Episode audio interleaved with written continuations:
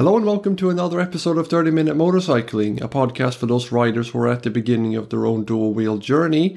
Where you'll discover something new about how your motorcycle, moped, or scooter works in less than 30 minutes. And this episode is all about the scooters, specifically scooter maintenance. When you got your scooter, you probably thought more about riding it than getting your hands dirty touching the engine, both metaphorically and literally speaking. Or maybe it's the other way around. Maybe you've always wanted to try this out and you couldn't wait to learn how to wrench on your scooter, again, both metaphorically and literally speaking. No matter what the case may be, basic maintenance is an absolute must, and if this is previously unexplored territory to you, perhaps you're not sure where to start. In that case, this episode is for you. In this episode, I'm going to share four examples of easy scooter maintenance tasks to help you get started. The first one is changing the air filter.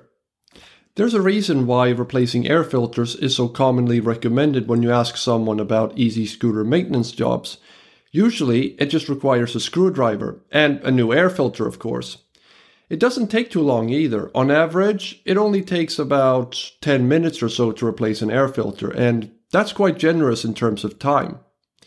The second easy scooter maintenance job is changing the oil and oil filter. Compared with changing the air filter, an oil change is a little bit more difficult since you're dealing with a liquid, although it's still easy.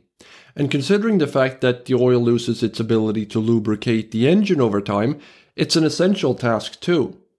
You're going to need more tools though, mainly a socket wrench or spanner set, an oil filter socket, and of course a pan to catch the old oil in.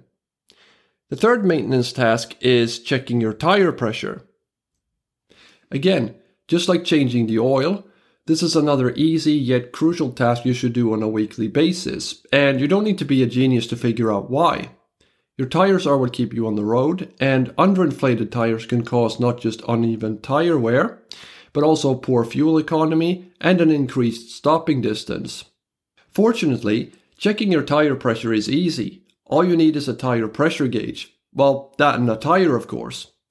And finally, the fourth easy scooter maintenance job is changing your spark plugs. In case you didn't know, the spark plug is responsible for carrying the spark from the battery that's needed to ignite the fuel and air mixture. Of course, with time, the spark plug will wear out and will require replacing. Fortunately, this is done easily using nothing but a socket wrench. If you can remove a screw or a bolt, you can remove a spark plug and certainly insert a new one. So those were four essential scooter maintenance jobs that anyone can learn to do. But how do you actually do them?